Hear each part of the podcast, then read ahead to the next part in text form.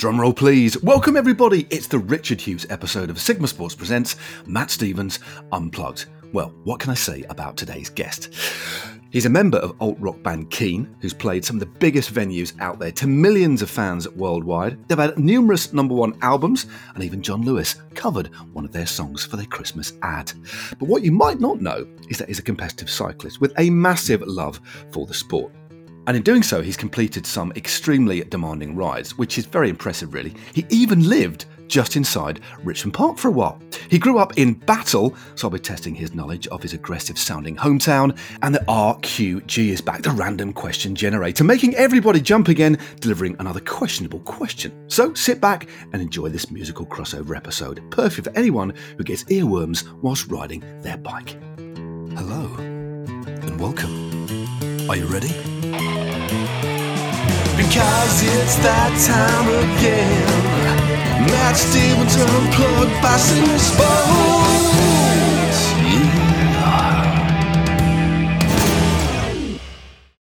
Richard Hughes has formed an impressive musical career with his band Keane. He sold over 13 million records worldwide, played the biggest venues on the planet, and he can't wait to continue recording and gigging as soon as possible. In his downtime, he's just like the rest of us and loves nothing more than riding his bike.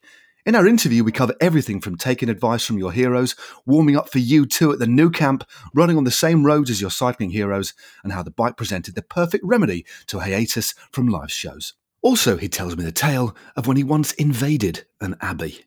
Hmm, check it out. Well, Richard, thank you very much indeed, first and foremost, for joining me on the pod. How the devil are you? Uh, it's an honour. I'm I'm very well, thank you. Yeah, yeah, very happy to be here. Great. I mean, a lot of people might be thinking, how on earth did Richard Hughes from Keane uh, end up on a podcast on Matt Stevens Unplugged? Because uh, yeah, no, it is uh, a bit one here. Yeah, yeah. It, it's it's it's um.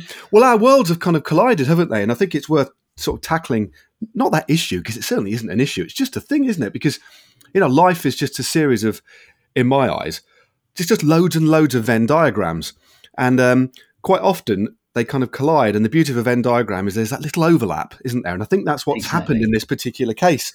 Now, I've always exactly. been, yeah, and I've always been a fan of Keane since the, well, since the early days. And um, I think it was, it must have been three, four, five years ago. I noticed that you followed me on Twitter and we kind of interacted a few times, didn't we? And then yeah. messaged, and then we met at the Rouleur Classic. So yeah, that's kind of how our worlds have collided. Sort of, so music and cycling has basically been on a collision course, and here we are. That's in essence what, what's happened, isn't it? Hundred percent. Because I think you spent a lot of time in cars driving to events, and I think you Instagrammed something about you know what you were listening to, and I spotted that you played a Keane track one time, and uh, yeah, it was. Uh, very flattering to sort of hear about our music out and about in the real world. Uh, I can actually remember when that was. I think it was either the 2018 or the 2019 Tour de France, and I was in a, I was in the the mobile, the Eurosport mobile digital hub. Basically, it, it was Is a car, a Renault Clio. It was a, uh, probably. I think it. I think it was a Renault Espace with oh, a go. with a couple of phones, a camera, and a Wi-Fi dongle. So therefore, we called it, we christened it the the mobile digital hub. And in the car was Podcast Pete, uh, who did the Eurosport podcast for with us, and and Sir Bradley of Wiggins, and we were going oh. through a, and we were going through a drive through Mucky D's, listening to Keenan singing along. so, oh man, that's awesome! So uh, I love it. Oh, that's cool. I mean, so. I want to get this not question out of the way, but I, I'm I'm fascinated, and I don't think I've actually uh, ever asked you because we've only a- actually met once in real life. How the devil did you start did you get into cycling? I mean, let, let's let's let's kick off with that. When did you first have this kind of passion or desire to ride your bike? Yeah, I mean, I think I've always had a bike as basically as long as I can remember. I can one of my earliest memories is my dad in the garage spraying this bike that was my first bike. He was he just rattle can sprayed it green. Um, it was awesome. It had a back pedal brake. I mean, what more do you need? Um, yeah. and we had a garden that was sort of on a bit of a slope, so big enough to do skids in and crash. And uh, that's that's sort of when I yeah I remember learning to ride on the sort of driveway outside, and uh, yeah, some of my earliest memories are um, very fond memories of of that. Yeah, it was. I can still picture the bike. I've no idea what it was because it was just you know something he'd got off a, a, mate at work or whatever that, that didn't need it anymore. It was uh, you know my first bike. That I, I, love stories like that though. I mean, I, I do have that down as a little. I mean, generally these podcasts, I know you've listened to a few, um, are quite freewheeling, but I do there is a spine, there, there is a slight plan to what to what's afoot. But um, that was my first first question. Is you know your your first ever bike, and it's lovely that you've still got that really really clear memory of it because I'm I'm the same, and I, I think that just shows how important the bike is, regardless of you you know ending up bike racing or not. Fundamentally, the, the bike is a massively important thing in our lives. I think it's one of the greatest inventions ever. Oh, I totally agree. Yeah, I've got a four-year-old son who's you know riding his you know second bike now because they grow so fast, you know, and uh, yeah, it's uh, it's such a joy that, to see the freedom he's got, you know, the, the way he can take himself around on it. It's it's really special. Um, when you mentioned that your dad rattle can can sprayed uh, the bike, what what color was it? Yeah, it was this. It was quite a sort of vivid green, like grass green. Okay. Okay. Well, um, I've rattle canned one bike before, and it was back in my. We're going off on a right tangent now.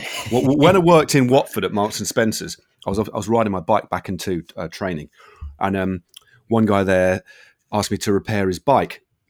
This is in about 1991, and I um, I said okay, and I was a really really bad mechanic.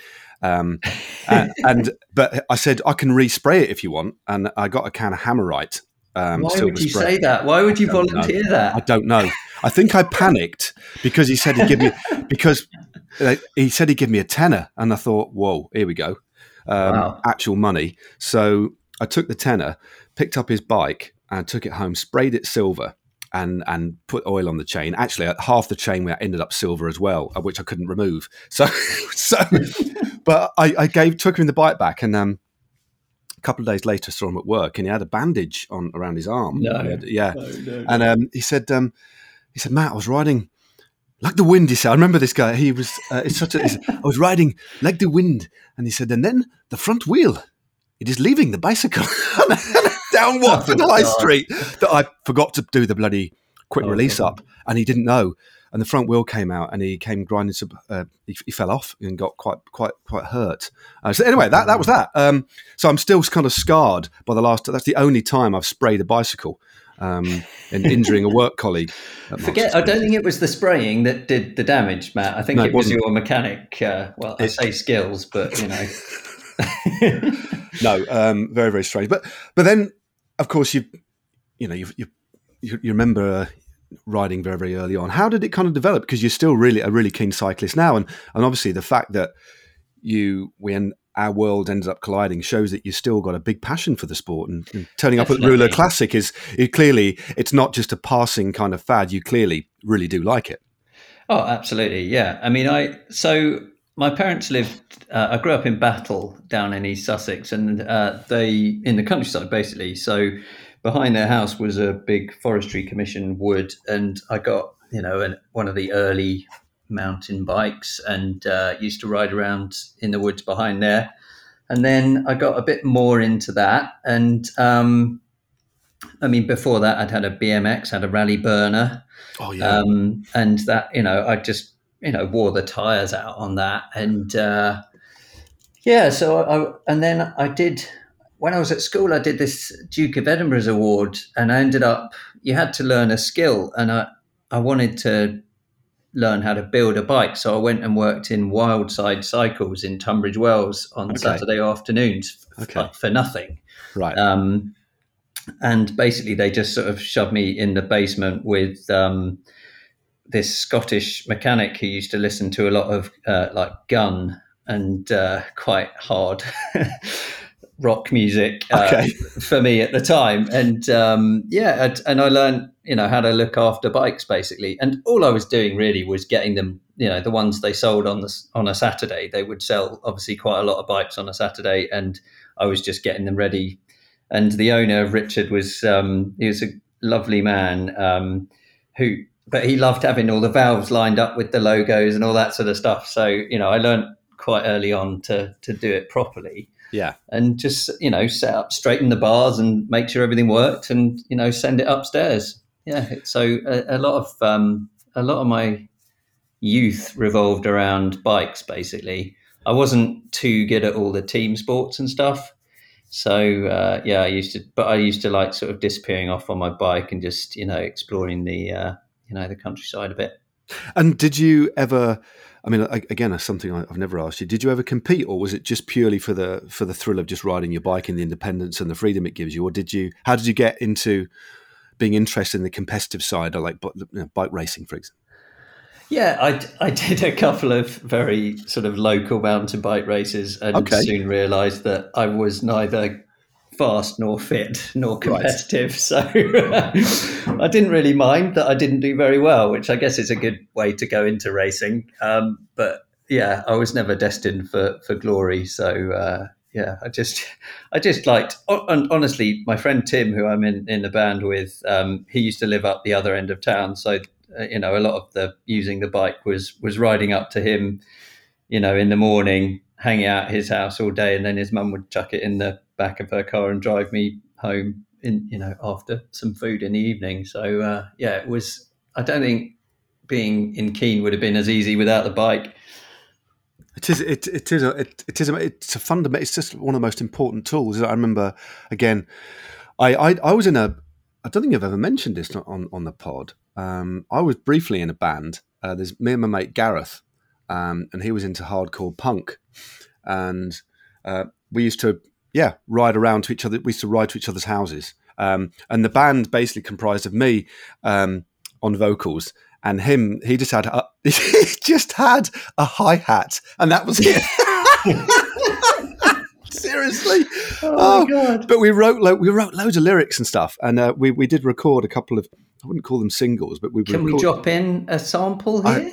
I, um, I, there was a song that we wrote that I was really proud of. That I remember a few of the lyrics, and it was called "Revenge of the Crisp Bags," um, and it was, and I basically was. Um, again, this is this is when we, I lived in Watford, um, and I noticed lit, I, I, didn't really like litter as a child.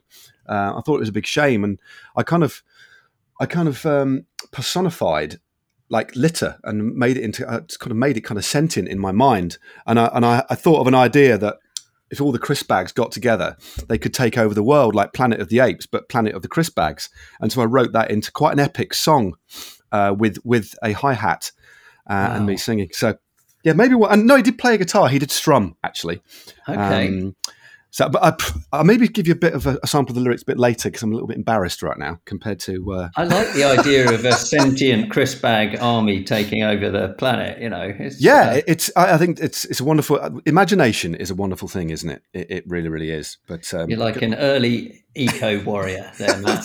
something like that. Something like that. But uh, no, so you continued to to to clearly love the bike, but you you know, you obviously follow bike racing and stuff like that. I mean, um, do you? Yeah. You still? So you you really are properly a bit of a connoisseur, aren't you?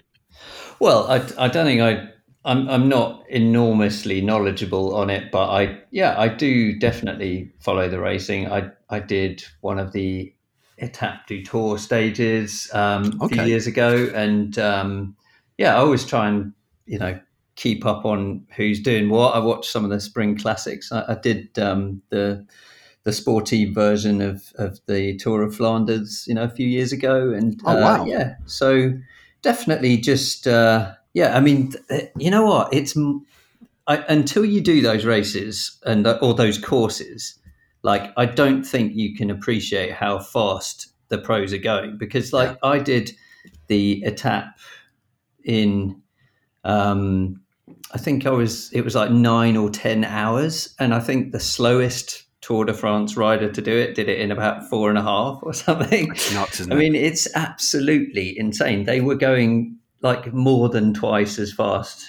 as me. I mean, not, and that's like the moving time. I think you know if you added all the you know lunch breaks, whatever, it was. Um, I think I was going for like ten or eleven hours, and it's just it's bonkers you know, I don't think you can realize how steep some of those mountains are that they go up. But anyway, it gave me a, even more respect for the, you know, for, for you guys that, that can actually do do that properly.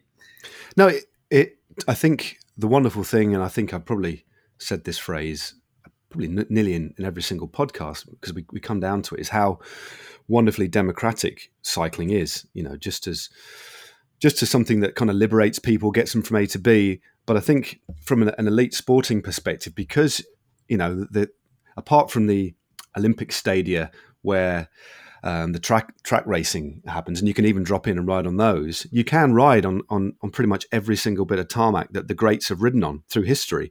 So you can get, and you know, you're on the, pretty much the same tool as they are, but you get a real sense of of place first and foremost. But then the contextualization of physical effort is quite remarkable, isn't it? Especially when you compare yeah. it to like times, and now even more so when you can actually look at how much power you're managing to generate as well. That's another entire level of of kind of information to put things in context for you. But that's what I think I love about cycling so much is that, like you just said, you can you've gone to Flanders You've ridden over some of those iconic climbs. You've been to the Alps, ridden the route of the Tour de France. And there's not that many sports that can say the same thing, is there? Yeah, and then with Flanders the next day, watching the pros race, you know, we watched. Um, uh, what's it called? Is it the Uda Kwaremont or something? I think. Uda Oude yeah. yeah. yeah. So I watched um, them going up that, and you know, it was the year that um, Sagan won and Lizzie won, so both in their world champion stripes. And um, yeah, they just seen them fly up those. You know, once you've ridden up it, you're like, this is a very steep bit of road. it's a very unpleasant place to be on a bike, and they just sort of, you know, they just flew up it. It's ridiculous. And that that is amazing because that was that was 2016 because Lizzie and Sagan were champions in 2015, weren't you, in the world? Yeah. Um, and I was there as well. I rode the the uh, charity the the sportif, but obviously That's just right. before you. I, I yeah. Think, so yeah. we it was a it was a gloriously sunny day. I mean, it was very very. It wasn't certainly April Belgian weather, was it? No, it was. We were very lucky. Yeah, but um, yeah. So you would have. Wow, that's amazing. So we rode pretty much on the same day. I was part of a a very very small group of of journalists and, and, invited guests that when we rode. But obviously, you you rode it as well. But uh, and that's the only time I've I, I, I, never rode the Tour of France as, as a pro. But to ride in their kind of footsteps or just before them, and to get the crowd cheering you on as you went up the Kwaremont was was was really pretty special. So you might right. have, I think my friend Luca might have shouted some abuse at you. That's that, I mean, quite a few people did, Richard. uh, let's be honest. Flipping yeah. egg. Oh, that's that's so that's that's amazing. God, another story from that, that, that that event. I um because of the weather, uh, I hadn't really shaved my legs up to that point that year. Not that you kind of have to, but I generally liked to shave my legs if I'm going to get my shorts on. Um, and the weather was so warm, I dr- I managed to get a razor blade from a local chemist. Um, and dry shaved my legs in the changing rooms before the start. Oh my god, my legs were so sore. Um, just sheer vanity. Oh it's all awful, really, isn't it? That had to come. I hope you didn't get sunburn on top of that. Um, I did. I, my legs were very, very patchy afterwards. It was awful. I think the the chaps at uh, at GCN at the time had to work very hard in post production uh, to remove them. But no, um, I mean, talking of talking of races, then I mean, when you look at the, ca- the the calendar, what is the race that you would definitely make time to sit at home and watch, or you'd love to go to? What's the the big race that, that you really, really love? Well, I um, I did, you know, the, the the the ride London and the ride London Classic is obviously pretty great, and um, and I live down in southwest London, as you know, which um, I live very close to the the route of that. In fact, I used to live in the lodge just inside Richmond Park, where oh, right. where the race comes into Richmond Park at the Sheen Gate. I used to live in that house, wow, um, just for a couple of years, and um, so used to just sort of watch from the the front garden um, and see all these pros go past. So that's, I mean, it's such an amazing thing to see, you know, some of the greatest riders in the world going past, you know, your your neck of the woods. Um, but I, I mean, I, I, I love the Grand Tours, and um, I remember when um, Chris Froome had that sort of breakaway um, at the Giro to sort of catch up all that time, and and um, I was I was sort of glued to that and texting my friend Alf, who's a, a cabbie, and he was um, he was working, but um, yeah, he uh, I, I, was just texting him all the updates. Um, right. and he was like, "Time gap, time gap." Every time he dropped off a fare, I'd get a text say, "What's the time gap?" Oh, know, just- and it was that, and, and you know, you would never have known that that stage was going to become such a classic. But you know, that ridiculous breakaway, the way he just sort of took the race and won it was was insane. And I don't know, there's something about the the Giro that always seems special. You did that, didn't you? I did. That's the, the only Grand Tour I've ridden, but I, I did ride the Giro many 20, 21 years ago now. 'cause it's coming up to so a, lot, a long, long time ago. But it is um, it's a beautiful race, and it's a race that I love um, going back to. And I was commentating on site from the race that you're describing um, that Yeah. particular day. Um, it was because Chris Froome at the time um, was about sixth or seventh overall, about four or five minutes, wasn't he? And and, and Yeah, the he- bookies had kind of written him off, and and had to my- catch up so much time. it was it was it was it was incredible. We were I was commentating with Rob Hales, um, and we um, were messaging um, the uh, Team Sky at the time about a, a chap on the inside there, just just keeping us up to date with what was going on with the team. And he said, "Although we've got a bit of a plan today, um, something is going to happen. You know, we've got a an idea, we've got a something's going to be pretty spectacular." And we thought, "I wonder what that is." Um, and obviously, that was what it was, and it really was one of the most incredible moments I think in, in recent memory. And, and to sort of call it home was was was a real real privilege, but um, something quite spectacular because uh, I I'm, I don't really if I'm commentating on a race, I don't generally bet on a race. But one of my mates um, said, "Shall I put some?" Chris Froome's odds have gone, you know, really really long now. What do you think? And um, this is before I got the information. I said, "Well, knowing Chris Froome, when- when his back's against the wall."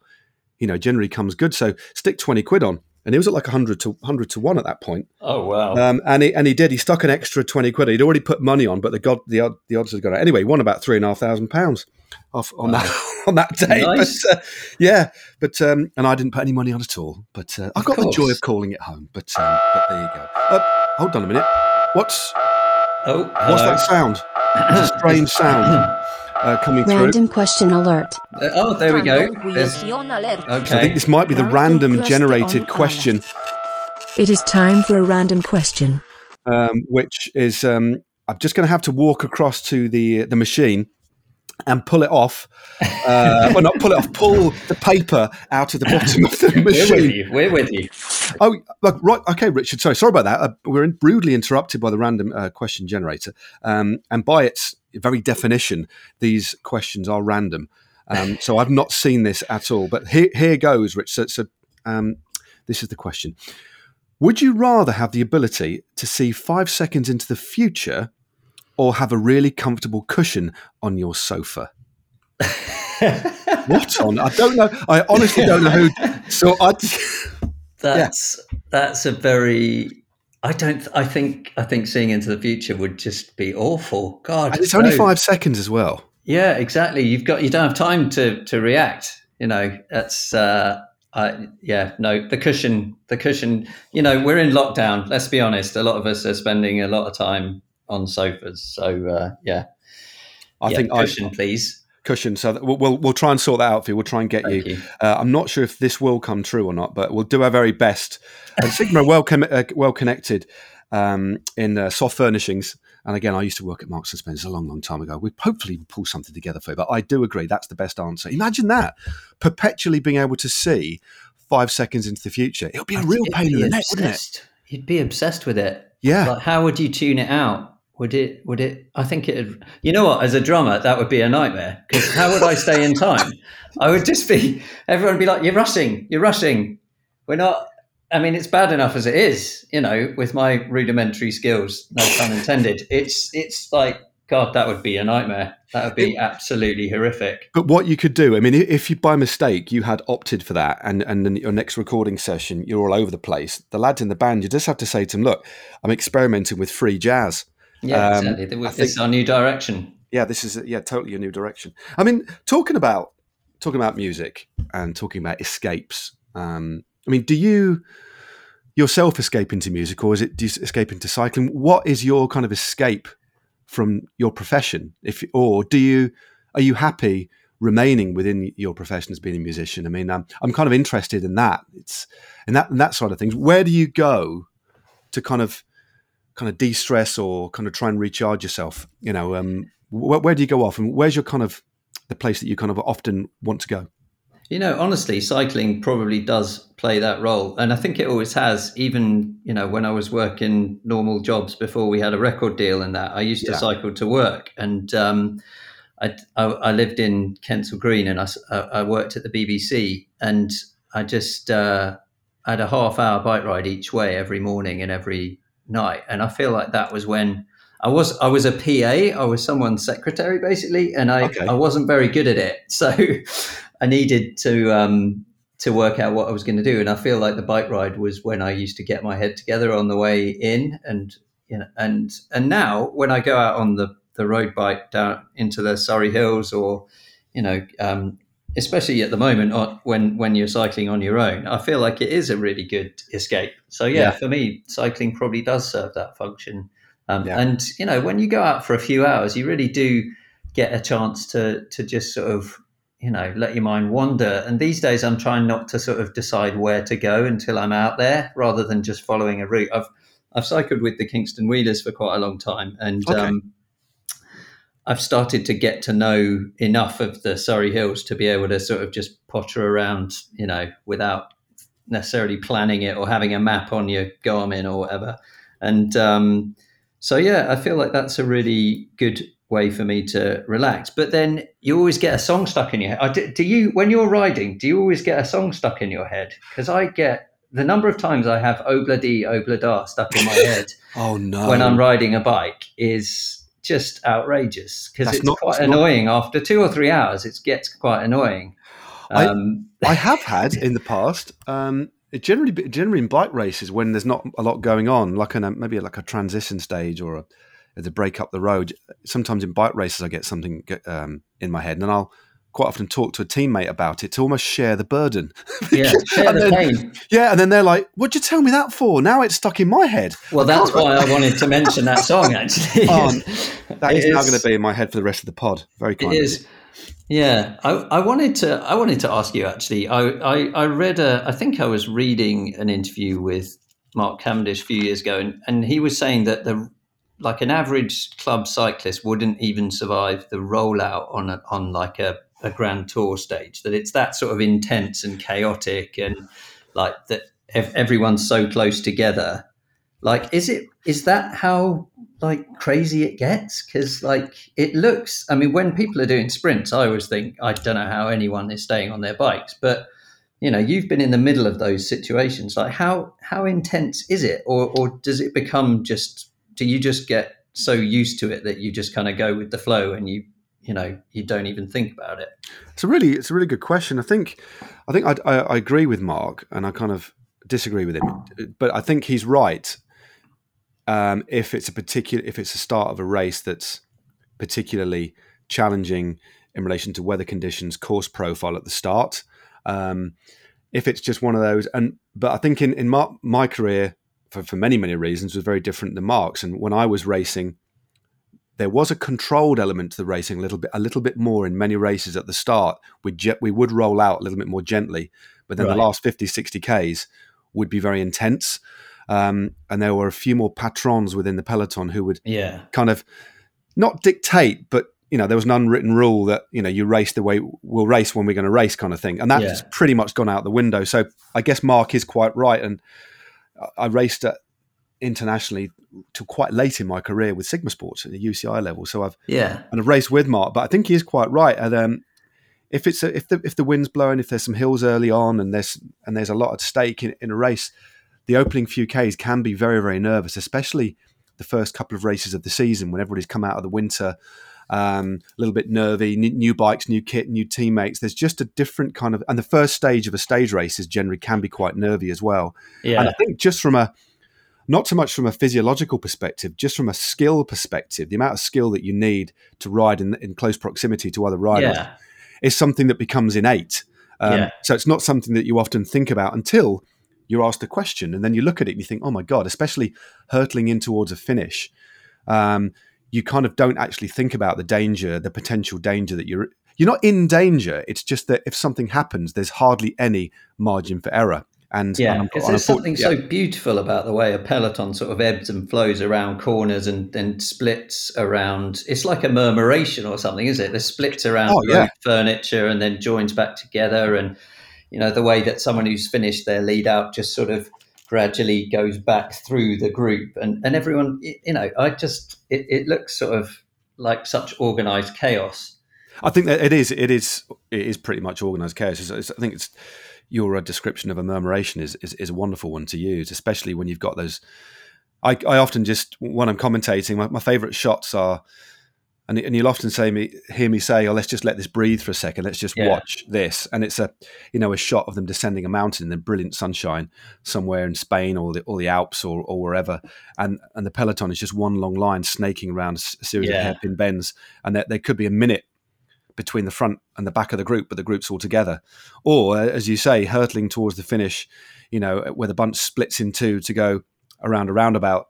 Yeah. It, it just looks as if it's got a life of its own. Um, but when you think Yeah. about it, I mean, there are 200 individuals, all with different plans, or with different kind of um, sensations and, and different objectives, um, but also trying to do the same thing. Um, and it is, and that's what gives the peloton its speed. A lot of the time, is so many people a bit uh, heading towards a bunch finish, are trying to either protect, firstly, stay in the wheels, secondly, protect their team leaders, and then and then jostle for position.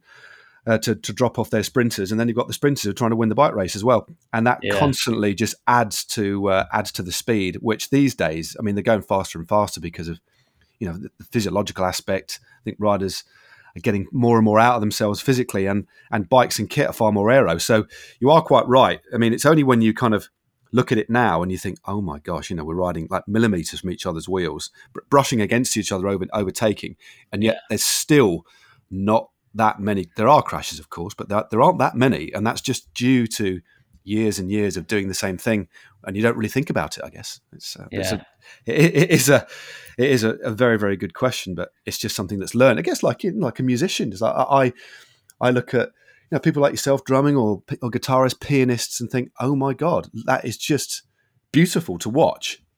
I mean, it's so far removed from. I, I'm a big appreciator of music, but um, my wife plays. But to watch somebody, you know, who's exceptionally good at their at their craft is is something something to behold. Oh, definitely, definitely. Did you ever get told off then by any patrons or whatever? Uh, not by any patrons, because I, I was, I kind of, I did attack a few times when they didn't, they did, kind of didn't want us to. And somebody called me a cheese dick once in the Tour of L'avenir, um, and threw, and subsequent to calling me a cheese dick, got out a cheese roll and threw it at me, and it hit me in the back of the head. Um, so I, I actually carried on with the attack, and um, and he came up after the finish. So it was double. It was a double header. So yeah, it's a Belgian guy riding for Vlaanderen 2000, as, as they were known back then. Called me a cheese dick for attacking, and then threw a bread roll at me, uh, and then had to go at me at the finish as well. But um, Wow. that's the only time I've been. Well, not the only time, but I've been verbally abused a few times. But no, I, I tried to stay on the right side of people like Cipollini and and. So Cipollini back in the in the day was the, the major patron of the, a lot of the races Yeah. that I was riding in Italy. He would Right. He's a lovely guy, actually. He's got a bit of kind of sometimes gets a bit of bad press, um, primarily because he doesn't like sleeves, does he? Um, yeah, not- he was not- a not- master of his own PR, wasn't he? oh God, uh, unbelievable! But uh, those characters now, for better or for worse, aren't aren't really around anymore. But um, I do love the fact that he's still on Instagram all the time. You know, riding Yeah. around like like well, he's. I mean, for the guy who's like fifty five, he's in pretty decent shape, isn't he? He's a yeah, he's a he's a very very interesting and actually a very very nice guy. After my crash in the Giro, he did actually the day after when I was bandaged up, came up to me and asked me how I was in in, in Oh French, man, um, which I you know, and I was this lowly rider who nobody really kind of would pay much attention to, but he had the courtesy to come up and just he saw me fall and asked me if I was okay, which I thought gives a real insight into into into his character, which, which was really, quite touching actually. I love that. I love that. But um, what what I'd like to sort of dig around at as, as well, Richard, if you don't mind. I mean, my I think my music my, my musical interests are kind of as I get older are becoming or have become increasingly broad. Um, but a lot of that I think is down to what I've been into over the last twenty or thirty years, but also the kind of I've written it down here the sonic landscape of my home in Bushey in Hertfordshire, um, which was bands like ABBA, Supertramp, the Beatles, Carpenters, Fleetwood Mac, stuff like that, that my mum used to play really loud on vinyl on the weekend primarily. Um, what was what was was it like at your house? What was what was the music that was playing that? Oh, has it influenced you? Has it not influenced? I just want to get a sense of what it was like in in the late seventies, early mid eighties in your house. Yeah, so I've got an older sister, and she was quite into sort of Duran Duran. So there was a lot of that around, and uh, like T'Pau, and uh, uh, my dad used to. I used to get dragged off to church every Sunday, and once in a while we'd get back, and my dad would be listening to like the Rolling Stones or something, and I was so jealous because like I had to go to church and he was at he was at home listening to music. And it's like why can't I do that? You know? Yeah. but it's like his one sort of hour of the week where he got to actually sort of decompress or whatever. Um, and you know they had you know Sergeant Pepper on on vinyl and um, I seem to remember rather randomly they had the Phantom of the Opera soundtrack which used to get played once in a while. But um, yeah, then but I got um, I was friends with you know Tim, my bandmate from I guess really good friends, sort of school best friends from about ten, um, and we just got into the Pet Shop Boys and yeah. uh, Erasure. Um, and then into like Paul Simon, Simon and Garfunkel, and then discovering the you know the Beatles, and um, he got the huge complete Beatles uh, songbook, and we used to, and he was quite good at the piano even back then, and so just sort of hammer out those songs, and and and then onwards through. We really liked the big bands. The first show Tim and I went to was REM in wow at Milton Keynes in '95, which had like Sleeper, then Radiohead, and then the Cranberries, and then REM which is a pretty good four band lineup. Um, hell, and yeah. yeah, like Radiohead second on just after the Bends had come out, and um, then then U2 shows like the big U2 Wembley stadiums like Zoo TV and, and yep. Pop Mart. Yeah, um, went to see those. So yeah, we were just into, and, and I was I was a huge REM fan, still am, um, and once in a while I'll, I'll hear a bit of my own drumming and I'll realize what REM song I nicked it from. thing is, you can't. I should, I should probably pay royalties to Bill Berry, to be honest. I mean, I mean, REM were one of my favourite bands. I think growing up, and similarly, U2. I mean, I'm, I'm just a little bit older than you, so I was born in 1917. You were in 75, 76, weren't you? 75? Yeah, 75, yeah. yeah. And um, I was quite so I kind of got into REM like 89, sort of green yeah. um, kind of time.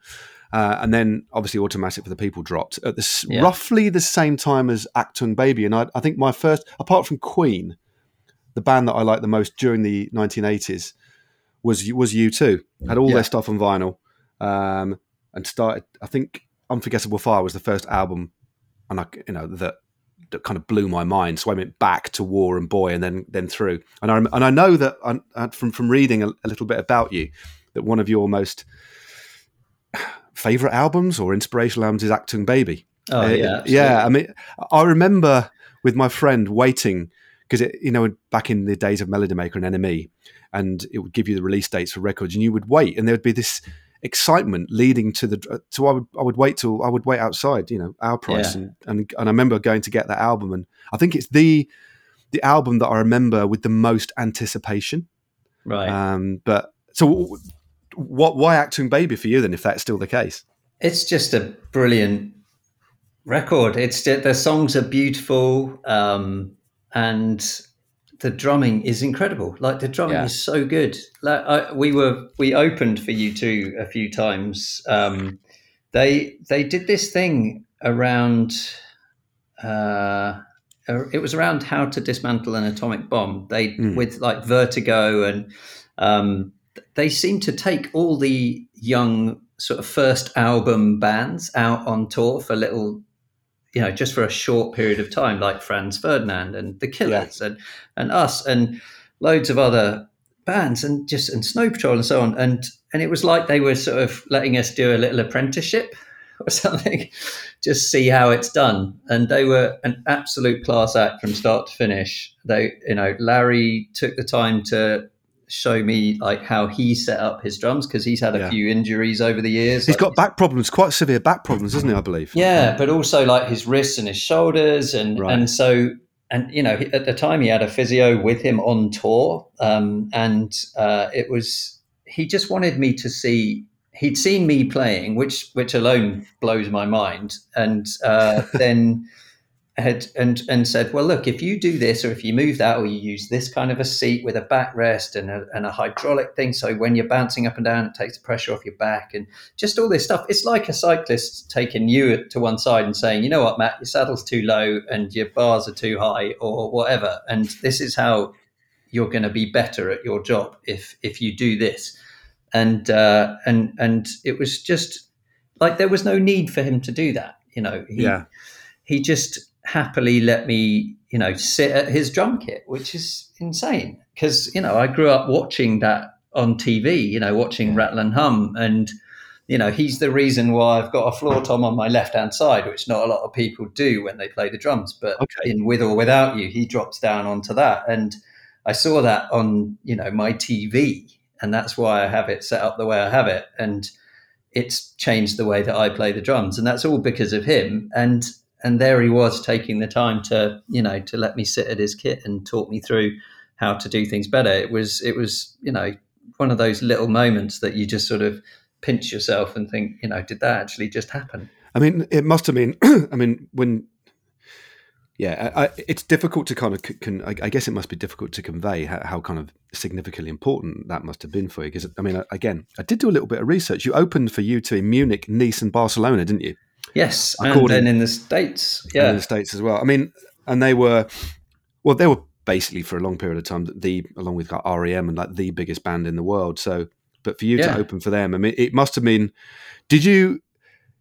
Could you keep your eye on the ball, or, or did you have to contain your kind of excitement? Because I'd imagine, I mean, I mean, I can only imagine, of course, it must have been absolutely mind blowing, especially to the size of the, the audiences and, and yeah. and like the, you know, the Barcelona show was at the Nou Camp. yeah, I know. It's just so many levels of awesomeness that are involved Yeah. here. It's just must be you to actually keep yourself kind of grounded and just do your job, like drum for your band and, and nail nail the performance. Must have been quite hard not to get kind of sucked into this kind of vortex of adrenaline and excitement and stuff.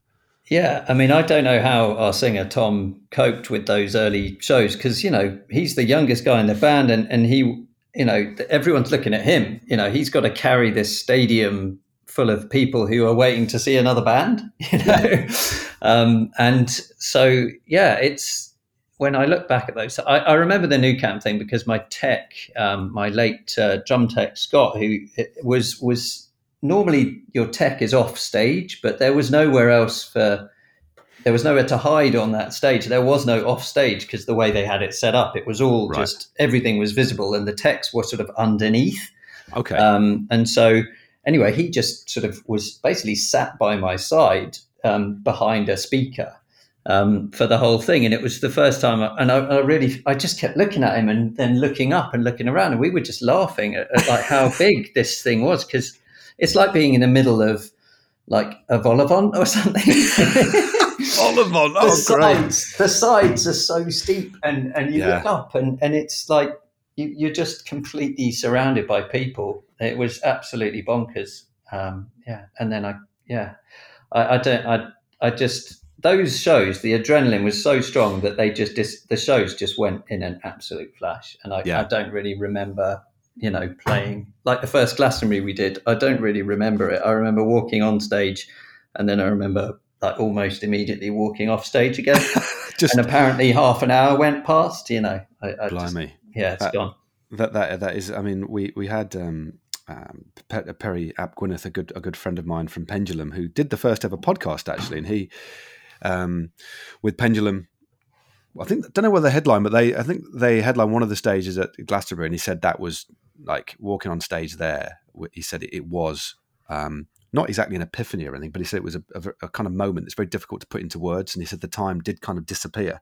Yeah, Um, but yeah, we can only imagine being being onlookers what that must be like to experience. But um, this talking about supporting U2, and being on stage, being on their stage. It's, this this is where I can neatly bring in in Holly, my wife's question, if that's okay. Yeah. Um, um, did the Edge um, insist on you calling him Mister Edge?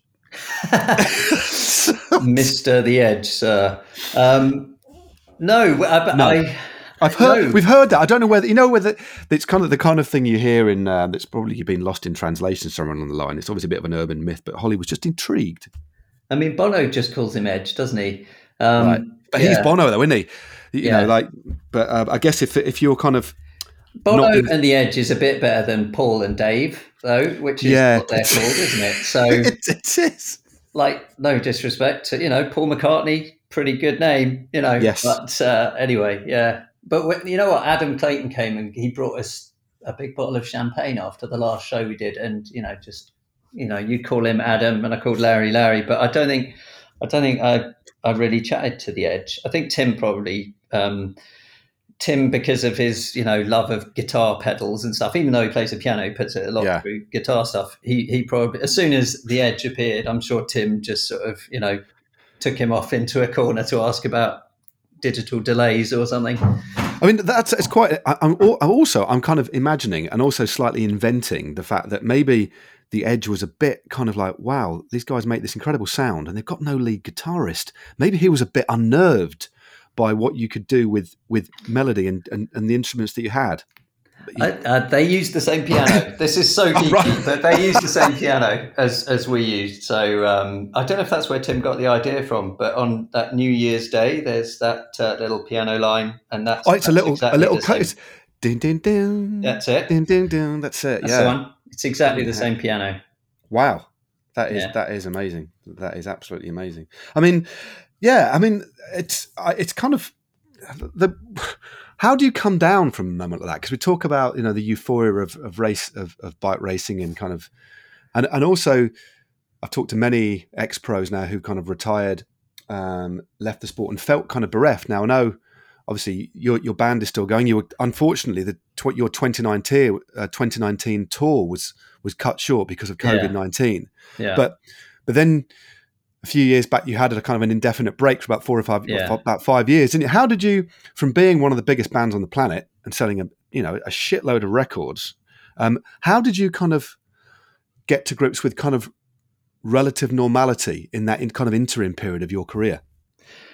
You know what? I actually it I, I signed up to do Lands End John O'Groats. Great. Oh, lovely segue back into cycling. That was oh, brilliant, cool. mate. Oh, per- Um, perfect. I, yeah, I, I did that in 2014, and then after that, I remember at the t- talking to some of the marshals of who who sort of you know the ride marshals who'd come along. They said they, they said, "What are you doing next?" And I was like, "Oh, I don't know. I've just been focused on this." And they said, "You've always got to have something next, because otherwise you'll get home and you'll just be really depressed."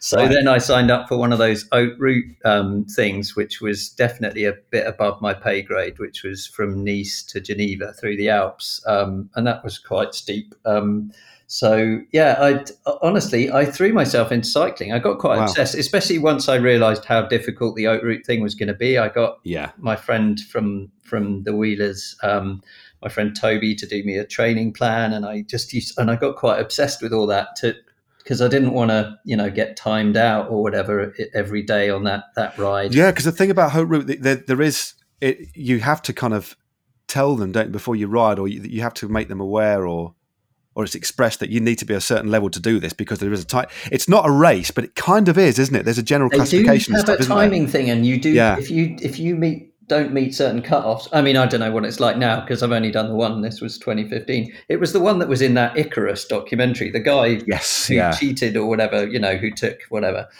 He he was in that that particular edition. But anyway, Wow. um, yeah, I, I got quite obsessed. So yeah, when when it all sort of stopped, I did get quite heavily into the cycling, and um, I think that did really help. Um, and then, you know, you, it, after a couple of years, you realise you just miss your mates, and and it Yeah. all becomes a bit simpler.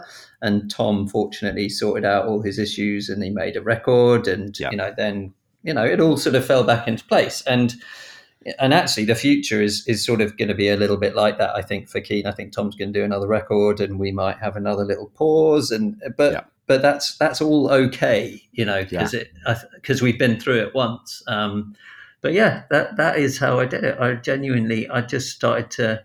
I bought a road bike in about 2013, maybe, and then I signed up for for Land's End John O'Groats the next year. And how did Land's End John O'Groats? Uh, how how well, not that it's a race. How how long? Because that's something that I've never done, but I would absolutely love to do it. And it's just Oh, a matter of amazing. fi- just getting you know eight, nine, ten days to do it. Because I certainly don't want to do it uh, under pressure. I, I, I want to enjoy the experience, although it's obviously pretty arduous. But I, I think it could be a lot of fun as well as being a big physical challenge. Um, Oh, it's so brilliant. I, I, did, yeah, I- did it with that support on that uh, Deloitte sort of uh, ride across Britain thing, and so they carried all the luggage and stuff. And I think it was, I think it was eight or nine days. Um, you're from the southwest, aren't you? Or, or uh, didn't hadn't you been down there? Because that was day one was the hardest day. Of, So, it was one of the hardest days of cycling in my whole life. Because Cornwall, you go down a hill and then you have to cross a river, which means you have to slow down for the bridge, and then you've got to go up the other side, and that's basically what Cornwall is, right? Yeah, it, it's no because it's so twisty and turny. You Yeah. actually end up having to lo- lose a lot of momentum coming Yeah. down, and then and you've so got then you then you're going to start again. It's brutal. So Yeah. honestly, at the end of day one, I thought I can't do this. I just can't do this. if it's going to be like this for nine days, then I'm just going to get on the next train. You know, it's it was that first day was the worst, but after that, it was great. Yeah, I, I, I made a point of making my only target was not to get off and walk at any point, right. Okay, and I managed that. So that you know, I was happy with that. that's that's wonderful. I Oh, do. you've got to do it though. The Scotland stuff. is, oh, yeah, I, I, I've I've I've ridden in Scotland um, a reasonable amount. I've raced there. Tour of Britain went up there. Well, twenty odd years ago. Uh, Edinburgh, kind of Dundee, and I've, yeah, I've raced there a lot and visited a few times.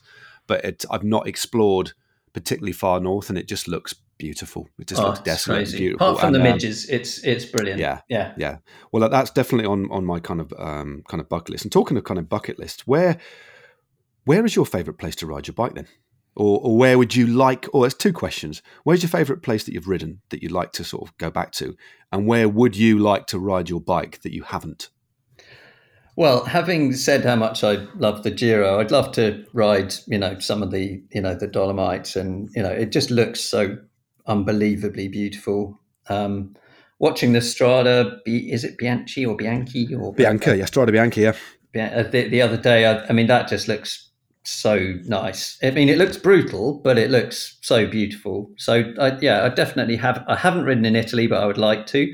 Yeah.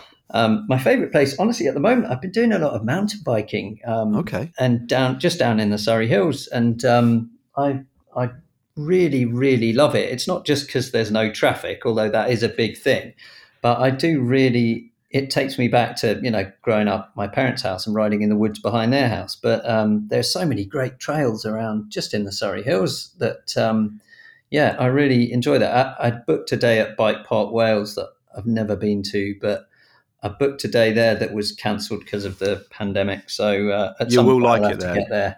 Yeah, that I mean, I have been there. I've ridden around there uh, once or twice.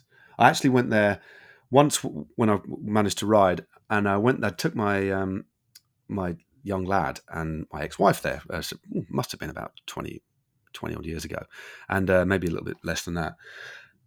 And uh, they'd run out of bikes uh, for me to hire. So, um, and I didn't have a, a bike on my own at that point. So basically, my, my wife and my young lad, who was he was about six at the time, rode the course, and I had to and I had to run. I was absolutely nailed. So basically, just a, a tip, Richard. Please make sure that you either hire a bike and you can, you're 100 percent going to get one, or take your own. Please I'll don't run it. It's not the same experience. Um, No, it's not the same No, experience. Run no. Park Wales. In Yeah, it just doesn't. Yeah. It's just hard work. Um, and I ran it in a. Luckily, I had, I had a pair of baggy cords. You know, when um, back in the late nineties, early early noughties, when when kind of big kind of combat trousers were a Yeah. thing. It was back Yeah. then. Um, Big yes. pockets on the thighs. exactly. It, sort of think All Saints back in their prime. Nice, Um, yeah, if you, if you can. But um, but in Wales. but but in Wales and, and walking beach. and walking behind family members who have mountain bikes whilst they don't have any. Uh, a very specific memory, in fact. Oh right. God, you've got a talent for these slightly, uh, slightly sort of comic uh, episodes. No, it's, it's I can't get out. I can't get out. I just all I'm thinking about now is is All Saints in their prime riding around uh, Bike Park Wales with me running behind. It's very strange. Um, anyway, let's change the subject. Let's change pace, and it's time for Niall to bring in the jingle because do you know what it's time for, Richard? What is it time for, Matt? It's time for the battle quiz. Yay! The battle quiz. The, the, the battle quiz. Now it's time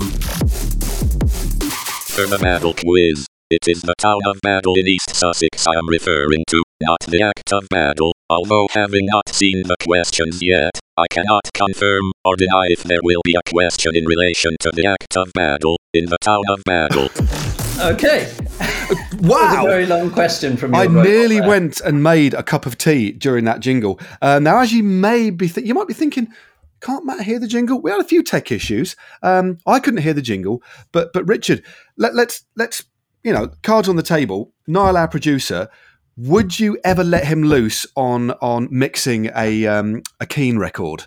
That was quite sort of Daft Punky in a way. So Right. uh, yes, I think because they've broken up. Uh, Yeah. uh, obviously, we would uh, they would have been the first choice, but Niall is now the second choice. So, yeah. Okay, here, do you know what? He'll be his little face now will be beaming back at home in his little pod room that he has um, for recording the pod pods. pod.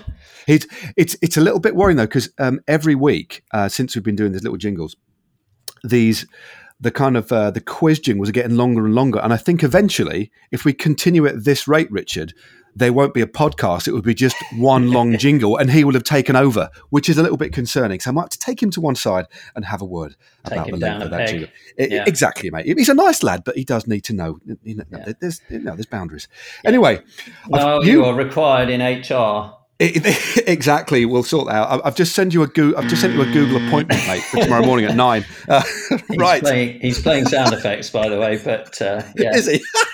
I can't hear any of them. anyway, right.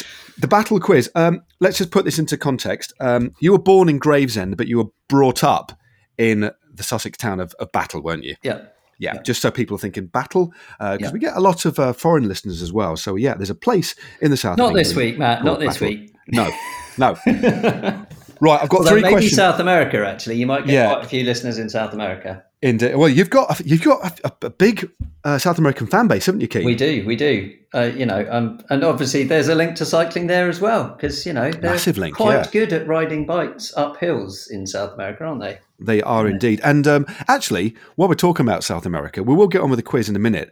Um, I've been there once. To, I've been to Colombia uh, Yeah. back in 1995 for the World Championships, and it, what a time I had! You know, it, it was the people were just so so humble and and modest and kind.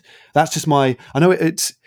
There's a lot of tr- a lot of trouble down in, in South America, I know. But in terms Yeah. of just fundamentally the people, the, the takeaway from me, uh, I'm waffling now, was was just my abiding memory of how wonderful the people were. What, what are your Yeah. thoughts on the uh, your experience of South America? We've toured there a few times, and, and every time it's wonderful. You know, the people are just, as you say, they're, they're just beautiful, friendly, welcoming, warm, generous, and they just they just love having a good night with good music. You know, it's Yeah. like a sort of cultural thing. They they let themselves go, and it's um it's the closest feeling to sort of being like a sort of you know an actual superstar when you're there because they just you know they they camp outside the hotel and sing your songs and you know it's somehow the people in the front row seem to get back to your hotel before you do after a show even though freaky, you leave straight from the stage and go straight back. It's amazing. Like they're so passionate. And yeah it it's been one of those unexpected things. You never imagine. Like you think oh maybe we'll get to tour america and play in new york or whatever.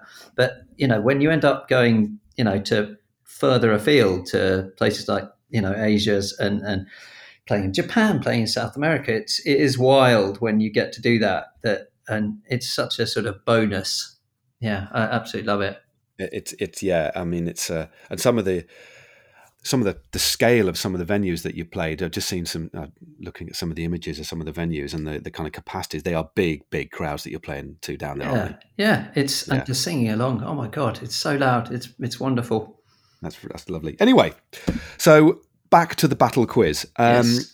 First, I just need to ask if you've prepped for this, or you're just going to use that kind of knowledge that is kind of, I don't know, kind of by process of osmosis is already in your brain. The residual knowledge. I haven't Yeah. done my homework. Matt, Good, No. because the I'm going to be really honest with you.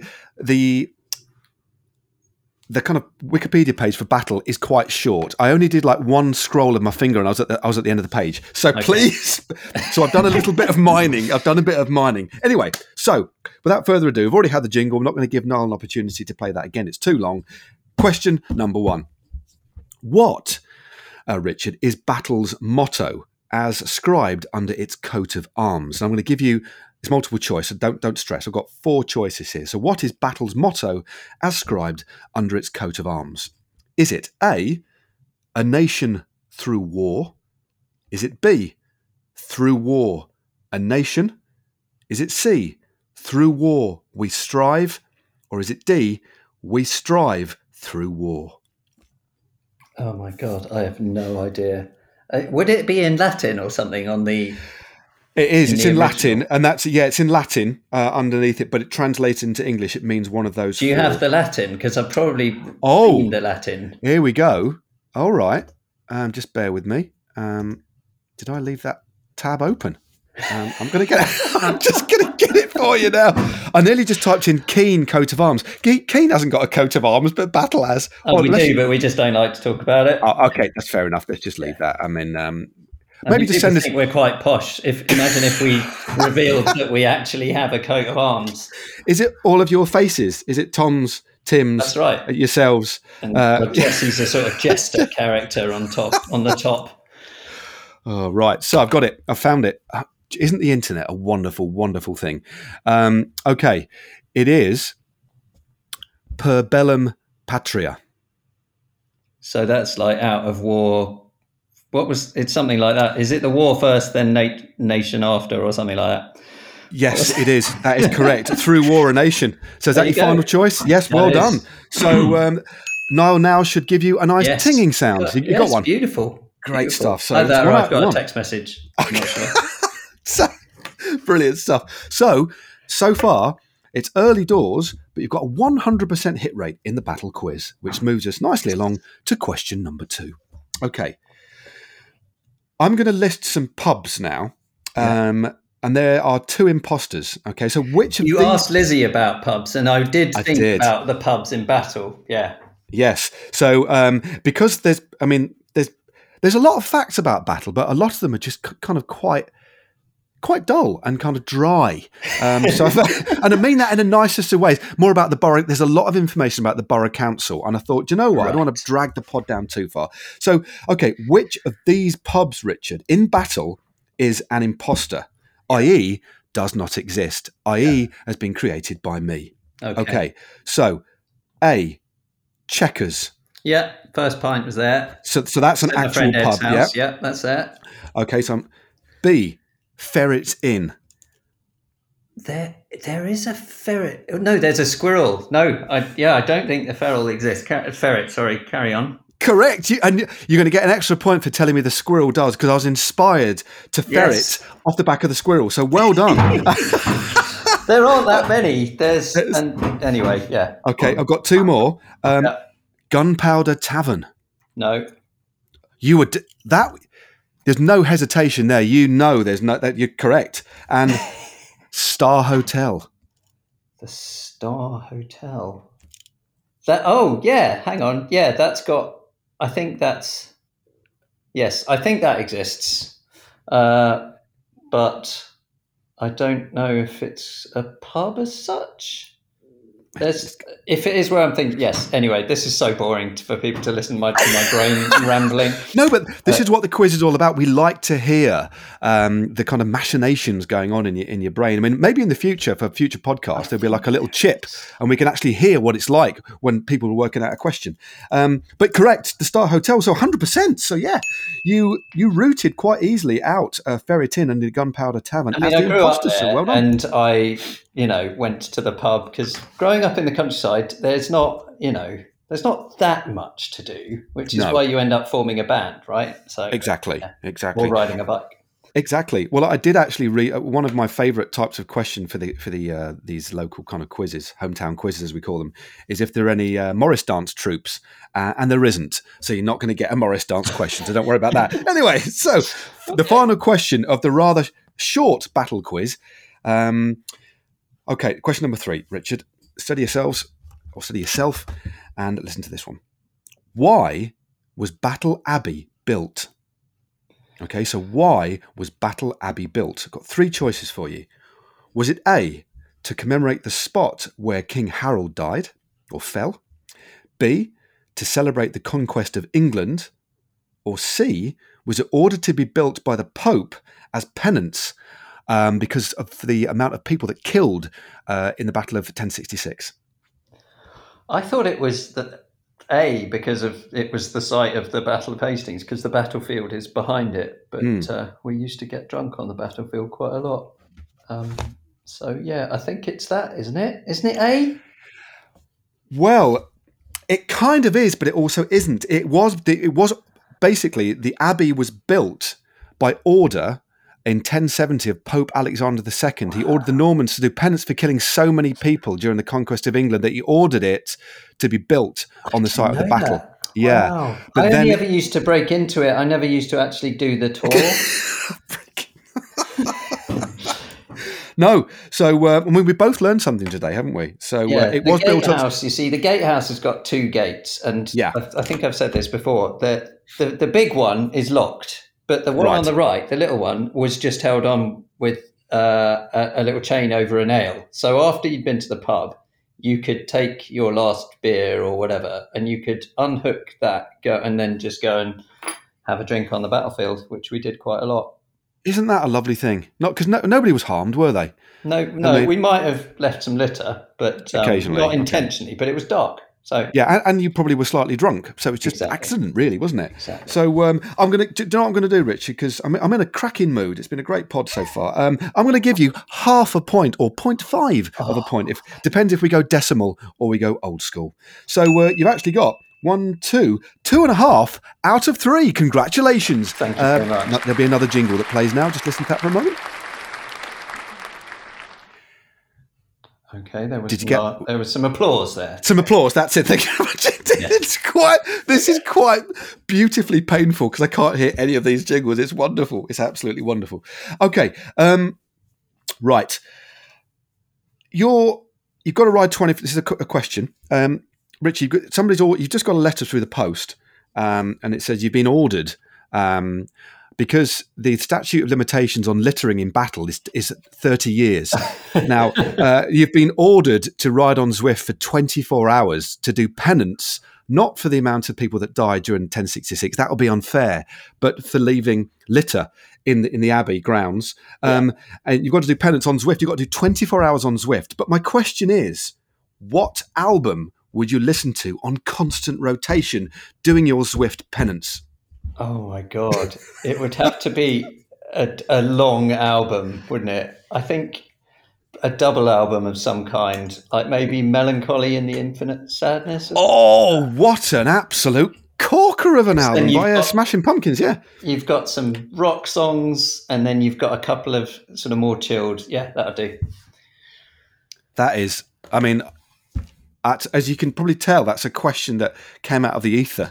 so, just, uh, but what a crack it! I mean, they were one of my favourite bands of the mid '90s, actually, um, Smashing Pumpkins. And incidentally, uh, I'm kind of trying to bring things around full circle a little bit. Um, when I was training for the World Championships in Colombia, um, we were training in Red Rocks. There was a race around Red Rocks where U2 did that Red Rocks concert. Um, and Smashing Pumpkins were playing, but fort- unfortunately, we couldn't get tickets. But I remember pulling up on my bike during a training session and looking at the kind of that amphitheatre where U2 played that amazing gig. Yeah. Um, I, that was one of the probably the most worn out VHS ta- uh, cassettes ever in my house. That what I mean, I mean, I take it you've seen that, and that was a big that was a big kind of. Um, I've seen that. Yeah, I've always yeah. wanted to play there, but it, we've never had the chance. But uh, yeah, I, that's that's one of the ones still on the bucket list. It is. It's a gorgeous. I mean, have you? I take it you've. you've I mean, I, I, I'm, again, I make no bones about it. I used to pretend to be Bono in my front room and leap around and sing really once my mum and dad had gone out, I used to put that on full volume and just pretend to be Bono because he did that kind of skipping kind of thing with it with the kind of microphone, didn't he? Up and down. It was just Yeah. but what an amazing, an amazing record. That what amazing performance that was. Yeah, definitely, definitely. I mean, it's yeah, it's they they just had a, a period where they were just unstoppable, didn't they? Yeah. It's- yeah, amazing. I mean, you're a big, and, and again, um, you're a big fan of photography, aren't you? As well. I mean, I um, am, yeah. Yeah, I mean, and you, I believe you. Again, this is from a bit of research. Are you really? Do people really call you Mister Nikon? No, there's just a No. few people. Just a few. I was going to say that. It's a little bit strange, isn't it? It's but, a uh, slightly odd one, but or Nikon guy or whatever. Yeah, I always say Nikon because that's how Paul Simon said it. But um, Okay. yeah. Okay. Um, but yeah, I uh, yeah I, d- I used to do a lot of photo blogs before you know Instagram. I, f- I feel like I sort of basically invented Instagram, but without you know actually monetizing it. You know, Yeah. uh, or at least I inspired it or something like that. You know, I think. I think. I don't think that's, a stretch. Um, so yeah, yeah, just I, I yeah, we all we all try and uh, remember tours in a different way. But yeah, I've got so many photos. It's um yeah, it, it, it does bring back all the memories. It's pretty great. I mean, I know it must be because you've played so many, so many places in the world, and obviously you, you've toured extensively. Are there any particular uh, concerts or performances that you kind of look back on with the most fondness, or or you look back on and you had the most, um, the most incredible experience? What what what are the the gigs that you could maybe recount for us, or one or two of them that you you think you think about and you think obviously you talked about the opening for U2, which must obviously was amazing. But Yeah. what, what are the the standout gigs in your, in your King career so far? Yeah, I mean, opening for U2, we ended up opening for them at Madison Square Garden for five Wow. nights, and Whoa. we were we were recording our second album at the same time in in New York in the day, and then we'd go. And when you do a five nights, you only sound check the first one. Once everything's done, it's ready. So Yeah. so we could just record all day and then go and play at Madison Square Garden for half an hour, and then watch U2 do a, full show at Madison Square Yeah. Garden every night. And it was that was probably, you know, recording in in Soho in New York. Just um, it, What studio it did you record in? What studio was it? Um, oh God, it was was it on Spring Street? What was it called? The Magic Shop, I think it was called. Okay. Um, it was quite a small studio, but it was the drums were it sounded great in there, and it just felt so like this is what we always dreamt of. It's like playing a show, you know, with one of our heroes. And then recording during the day and being in New York, and yeah, that was about as good as it got, I think. Yeah, Um, I mean that, yeah, that it, it you've, clearly, you've clearly got some some wonderful some wonderful wonderful wonderful memories. I mean, and I believe, I mean, COVID. COVID permitting, I mean, there is there are glimmers of hope now. Thank goodness, after you know a really Yeah. difficult year for everybody. Have are there any kind of concrete plans? To, uh, are dates being set now? I noticed on, on the website there are there are, are some in June, but I would imagine they're going to have to be rejigged. Have, have you got Yeah. anything relatively concrete for later in the year or in, into 2022?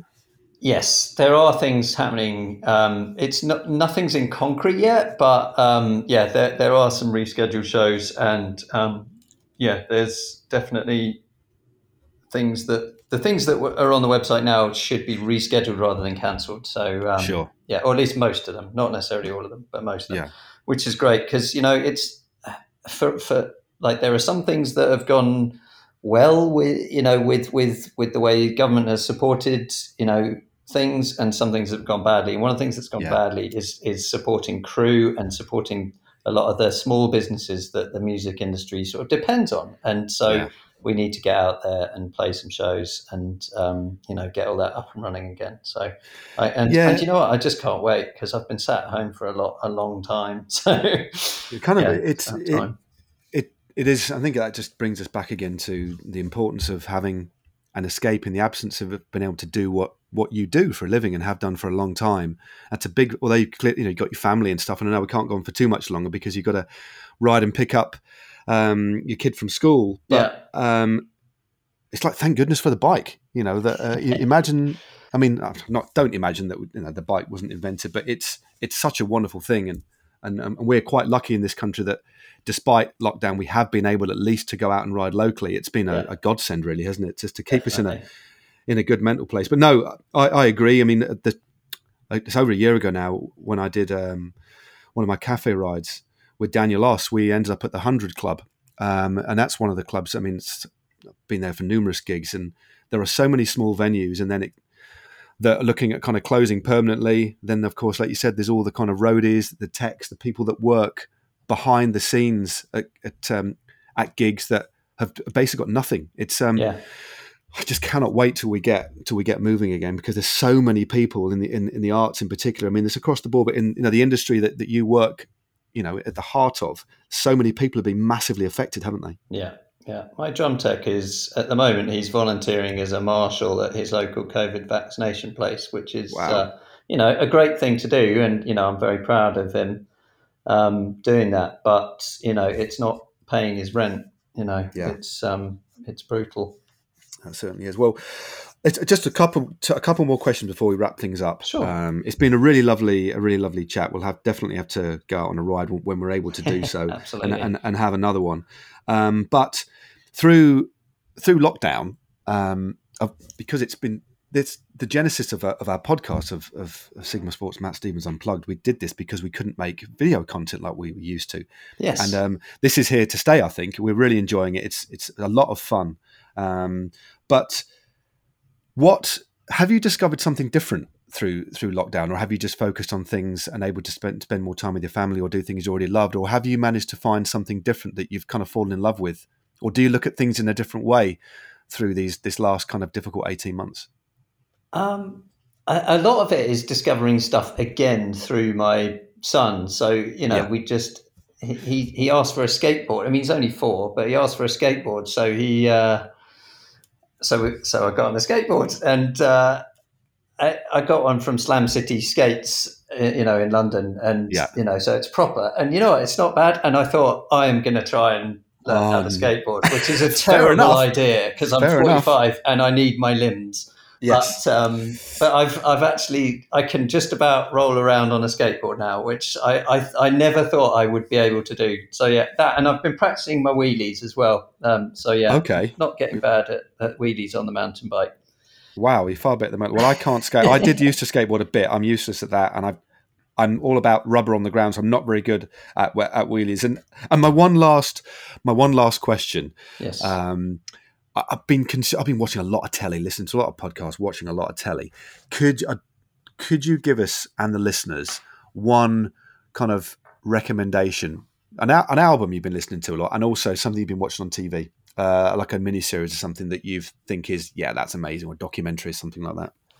Uh, I an album. Um, I really love um, American Head by the Flaming Lips. Uh, their most recent record. That Okay, I mean, I've I've not listened to always been a big Flaming Lips fan, Yeah. and uh, I think it's I think it's an absolutely brilliant record.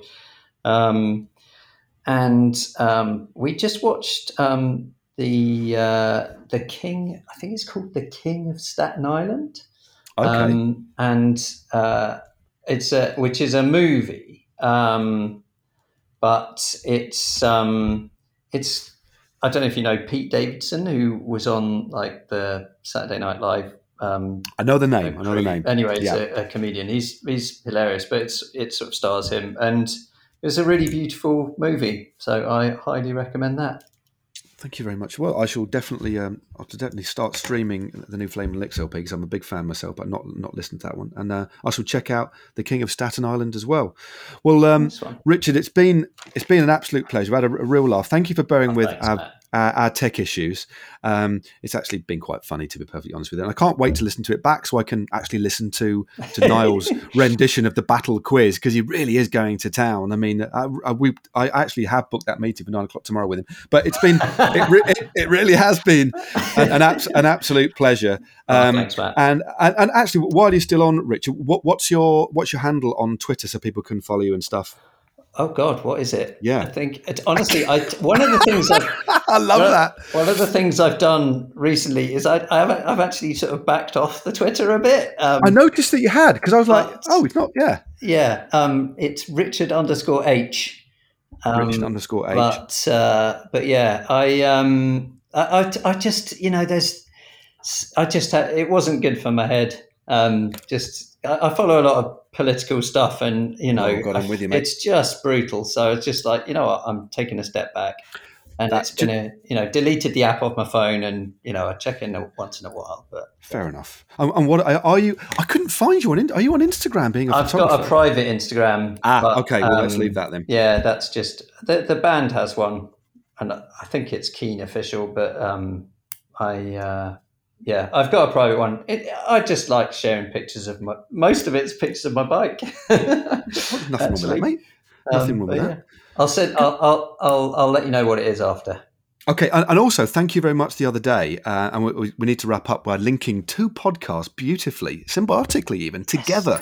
Um, you sent me a lovely picture of one of your Yorkshire puddings covered in was it was it honey or was it or was it No, it golden was syrup? golden syrup. That's it, yeah, because we chatted about me and Lizzie in the Lizzie Deignan podcast last week. We talked about sweet and savoury uh, Yorkshire puddings, and you went off as a podcast listener and as somebody who's clearly, I don't know, you like breaking down barriers, um, clearly quite uh, brave. You went for it, didn't you? So you cooked a Yorkshire pudding and put golden syrup on it.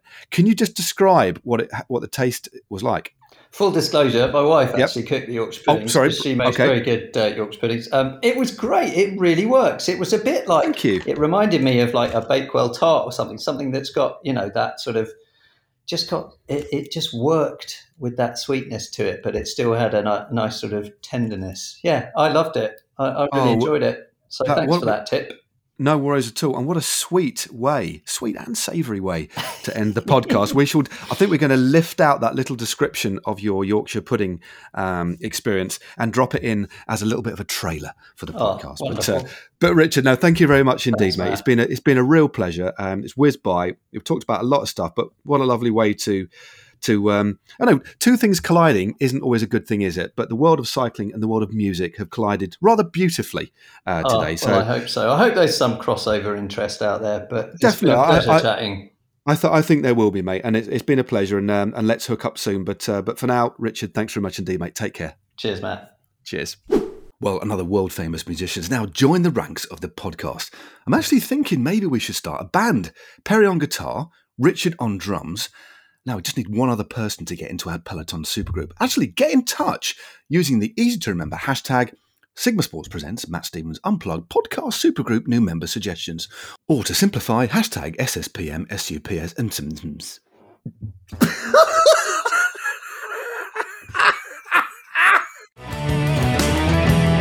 Thanks to Perry Ap Gwynedd as ever for the podcast theme tune, and thanks to you for listening. Don't forget to like, subscribe, and rate the pod, and why not recommend it to your cycling buddies or to Larry Mullen's, physiotherapist, if you too happen to be on tour with the supergroup U2.